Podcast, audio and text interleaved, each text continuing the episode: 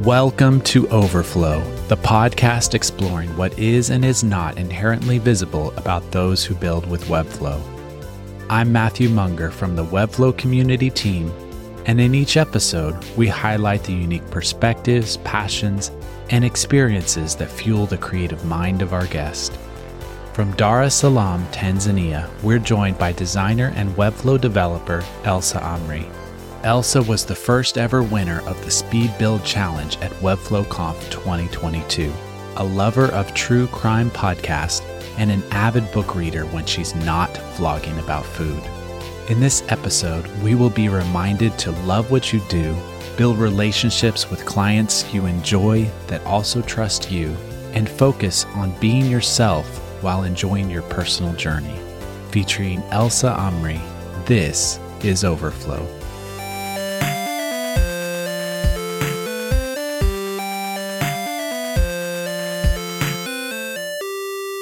Hey, Elsa, thank you for joining me today. Hi, Matthew. Glad to be here. Let's start off by having you just quickly introduce yourself and tell us a bit about who you are. Great. So hi, everyone. My name's Elsa, and I'm a designer and Webflow developer based in Tanzania. I currently work as a freelancer, and I've been doing that for around, gosh, I think almost three years now. So it's been a minute. And prior to that, I worked as an art director at a couple of agencies. Other than, of course, design and development, I'm also into reading. I'm a big bookworm. I love video games as well, and occasionally watch some anime, read some manga. But yeah, happy to be here. So you said you're located in Tanzania. What's it like living there? Um, it's really hot all year round. I think our average temperature is like thirty degrees Celsius. So pretty warm, yeah, throughout the year, but I also love that because I'm used to it. I would say people usually describe us as chill or very relaxed. I think people kind of just go with the flow here a lot. Obviously not everyone, but quite a few of us. And I think that's what I really like. I think it's one of the ideal places to just settle down just because it doesn't feel so high paced and high stakes compared to, you know, major cities around the world. I mean, obviously all my family's here, so it's become my comfort mm-hmm. zone. Is there any sort of saying for that,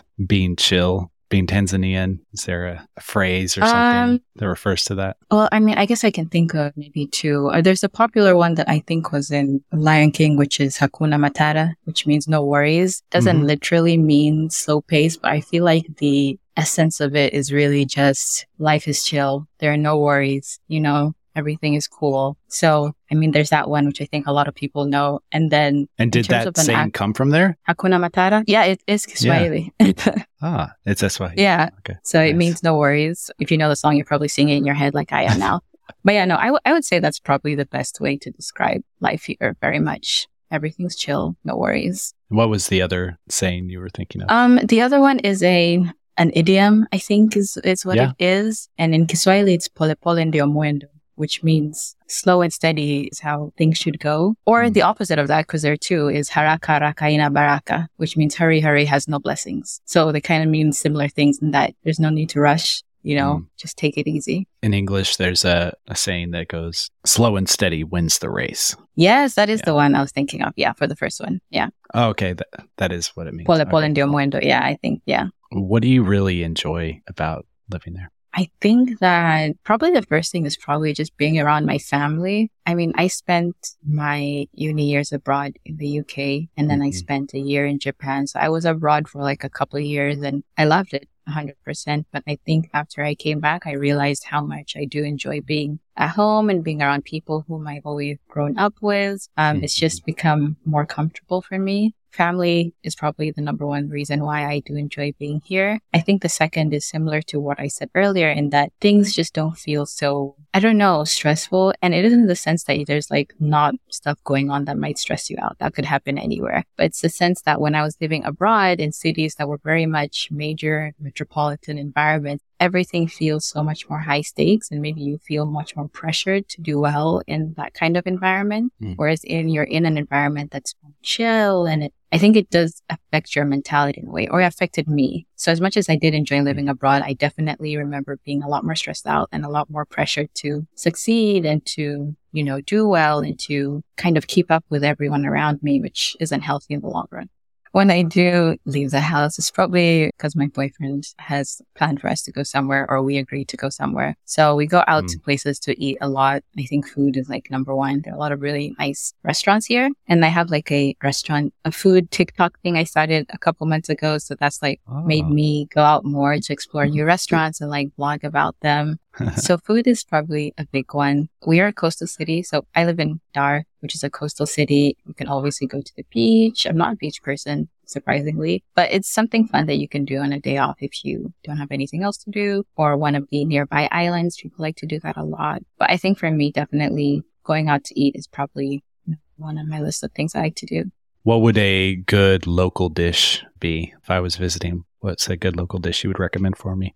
Okay, this, this is a basic answer, but it's one of the things I like. It's called chapati. chapati. It's similar to naan, which is um, mm. the Indian version of the dish. Mm-hmm. If you've eaten naan, then you and you liked it, you probably like chapati as well. It's similar, but that's definitely one of my favorite. And I usually pair that with like beans, which we call marage here, or like any type of sauce, obviously chicken. So that's a really good one. Mm-hmm. Also easy to make, not hard to make at all. I would recommend trying that out. If you're really looking to challenge yourself and eat something probably different from something you've had before, probably ugali. That's like one of the main traditional dishes here, which is essentially just like flour and water that's been boiled and like molded. So it's like soft and you normally eat it with your hands. I can't, I don't know what other dish mm. I would compare it to, but like it's also really good to eat with meat or like beans or anything like that. So I lived in Lesotho and oh. we would eat, we would eat pop. We'd call it pop, but it was, yeah, that. That meal, that I think it was oh, cornmeal, okay. right? And with water. Yeah. Was, oh, okay. Yeah. Like white and like fluffy. Yeah. Like I'm describing. Yeah. It's good. Oh, yeah. There's also, I think, fufu in West Africa. I can't remember which country. Yeah. There are a couple of variations of it. Oh, that's cool. What does your workspace look like? If we were going to sit kind of where you're normally doing your work, what would we see? Okay. I guess my official, quote unquote, desk that I use that I'm in now is like pretty basic. I don't have a lot going on, but just like a wooden desk. That's secondhand I got from my mom. Then I have like this Elgato light, which I got from Webflow actually for the yeah. speed build. So that was fun. So I have that. And then I have a phone, a ring light as well. Sometimes I do recordings with my phone. I have my Adobe X D light up ornament type thing. And then I have this hmm. large cloth called a Kanga. I actually put one on my desk because sometimes things get dusty. So I have that covering my desk and it's like pink and purple. So it adds a bit of color to the space mm. and my mic. But yeah, pretty basic setup. I think I like to mainly work here because I feel like I'm more focused. Sometimes I'll work mm. in my room too. I have another slightly smaller desk in my room that I might work in, especially late in the evenings. And then sometimes I like to work in cafes. There are a lot of cafes where I near where I live. So sometimes I'll go out mm. and work elsewhere. Do you like to listen to any music while you're working? I do. Although lately I listen to a lot of podcasts while I'm working. That's probably wow. ninety percent of what I listen to, just podcasts. Because I'm not the best multitasker, but like it like works. And I find that it's um, like time flies when I do that. So yeah, that's my thing mm. right now. What type of podcasts? I think I've gone through stages. So initially it was crime. I'm very big on true crime. That's my thing. So I listen to a lot of that. And then I started listening to Webflail by Jack. So yeah. after yeah. I was on his podcast, I listened to, I think, almost every episode of that because it was really interesting. And then most recently, I'm listening to a podcast that kind of talks about people in the past who like these huge scam situations, really just getting a sense of all these interesting stories about crazy things people have done before. So I've been listening to that a lot lately. What are your hobbies and interests? I like to read a lot. I used to read a ton when I was in school, like all the time. And then I slowed down a bit in uni and now I'm trying to get back to that. So I spend a lot of my time reading. I like physical books. I have a bookcase and I like to kind of get secondhand physical books from this bookstore we have in town. Mm. So I've been doing that a lot more lately. I'm also into gaming, not as much as I used to just because of time, but occasionally, I do like to do that, especially adventure-type games like Horizon Zero Dawn or Persona. Definitely my thing. And then going out to eat is also a passion of mine because I have like that food mm-hmm. blog. I wouldn't say vlogging mm-hmm. is a hobby because I only have the one blog, but it's fun, I guess, to do something a bit different that's still somewhat creative. I never thought I was a video editor Great. much, but I feel like I won with the, the food blog. Mm-hmm. And then, yeah, just listening to podcasts. I, I think I can call it a hobby now just because of how many hours I've spent doing it. Um, and I enjoy it. So, hmm. yeah.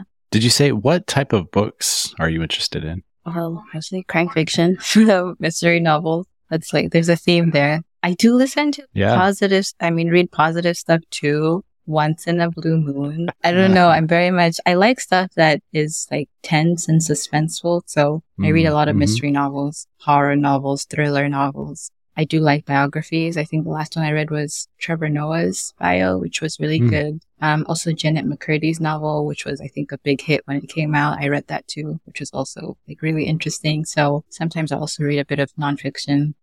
I do watch a lot of anime, K-dramas. K-dramas, so Korean Korean dramas, like T V shows?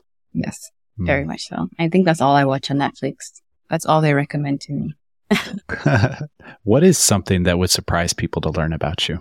I like to do adventurous things, not often, but once in a while. So I spent some time volunteering in Nepal before I went to uni. So that was in twenty fourteen, I think. But while I was there, we had like some time to explore, and we went to Pokera, which is, I guess, the main tourist city. And we went paragliding. And I think that was, I mean, that was the first time I ever think, did something like that. So I've been paragliding before. I guess it's, it's something interesting. I don't know if people would be surprised to know I've been paragliding. I don't know if I look adventurous, but I have been. I mean, mm-hmm. I used to be very, not danger prone, like, in theme parks, I always want to go on the largest and highest roller coaster. I found out now that I'm mm-hmm. a lot more calm, and it's a bit more intimidating for me. So maybe I'm losing that that aspect of myself.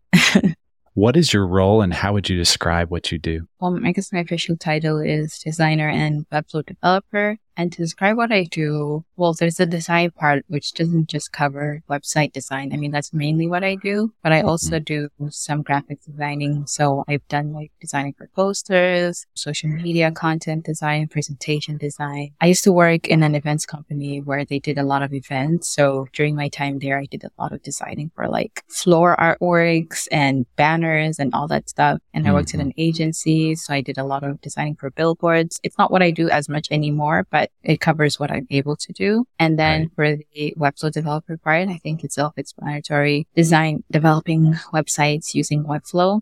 And what you're doing today, is that different from what you thought you might be doing at this time in your life? I didn't actually know at the time when I applied when I was in high school or when I started uni, what I wanted to do afterwards. My degree was in media communication, which was pretty broad and also yeah. was mostly, mostly theoretical too. So it wasn't really even a lot of practical work. And at the time, I thought what I was learning would be suitable for maybe a career in P R or advertising and that mm. kind of thing, which wasn't necessarily what I was passionate about, but what I thought was the logical career to end up in. I don't think I mm. started being curious about design or considering design as a career until after I graduated, was really stuck on what I actually wanted to do. And I was no longer so sure about P R and advertising and marketing, and thought maybe I should be doing something different. There was a time I think I wanted to do like front-end development because I did a course in C S S and H T M L. Mm-hmm. I guess at the time I didn't realize what I really liked was design and not the actual coding, because I thought it was fun. But until it got like super difficult, then I was like, oh, maybe that's not fun anymore. And then I eventually learned about how you can just do design or like U X design, U I design. And yeah, that's mm-hmm. what snowballed everything. And what excites or motivates you about what you're doing? What keeps you going every day? I guess there are a couple of parts. The first being, I genuinely do love what I am doing. And I think that's a valid reason, because at the time before when I was working in like agencies, it was interesting and I learned a lot. But I remember that the enthusiasm was lacking. It didn't bring me as much joy. It wasn't until I started doing, focusing more on like website design and development, keyword being mm-hmm. and development, because I really do take a lot of pride in enjoying being able to design and build something, which I never thought I would be able to do. I think that's the first part of it. And then the second is, I think the clients I work with, honestly, are so great. And a lot of them I've been working with for like two years now. I think those connections are also like really great to have, knowing that there's someone there who trusts you to do their work for them, satisfied with what you give them. I think building those partnerships and relationships is also a big motivator, because it makes me feel like I'm, you know, in the right field and I'm doing the right thing. And then the third part would be just learning more and growing. Because I think one thing I also didn't want to do is feel like I don't have the enthusiasm to improve my skills or to be better. But with design and development, I always feel like there's something new to learn. And I think that's also what motivates me. What is a resource that you think more people should know about? Twitter, because honestly, like one hundred percent Twitter. I know a lot of people, social media in general, I think sometimes when you're starting out can be difficult to really dive into. And I think that once you do dive into it and start connecting with people on those platforms, mainly Twitter, there's so much opportunity there and so much you can learn from people there. People are so supportive and inclusive and always posting interesting things like what they've learned or what they've created, and you find so much value from it. Because prior to joining Twitter, I honestly just didn't even understand the platform or like how it could be beneficial at all for me. And now that I have joined, and it's been, I don't know, two, three years, it's like the best platform that I've ever joined for my career in so many ways.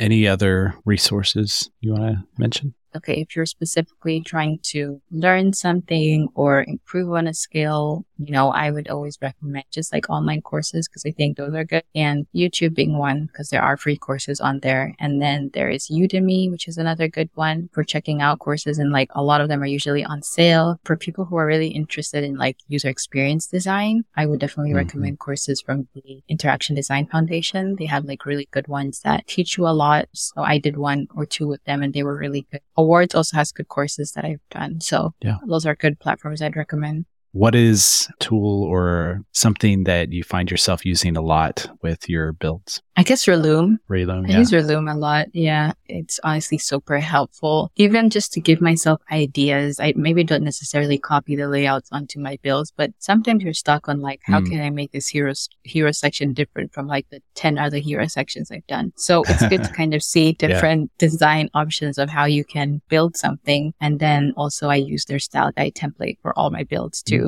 Finsweet, navigate through their website for every almost every build for like their filters and all the other attributes that they have. So I think those are the mm-hmm. two resources that I access for every project that I do. Is there someone in the Webflow community that inspires you?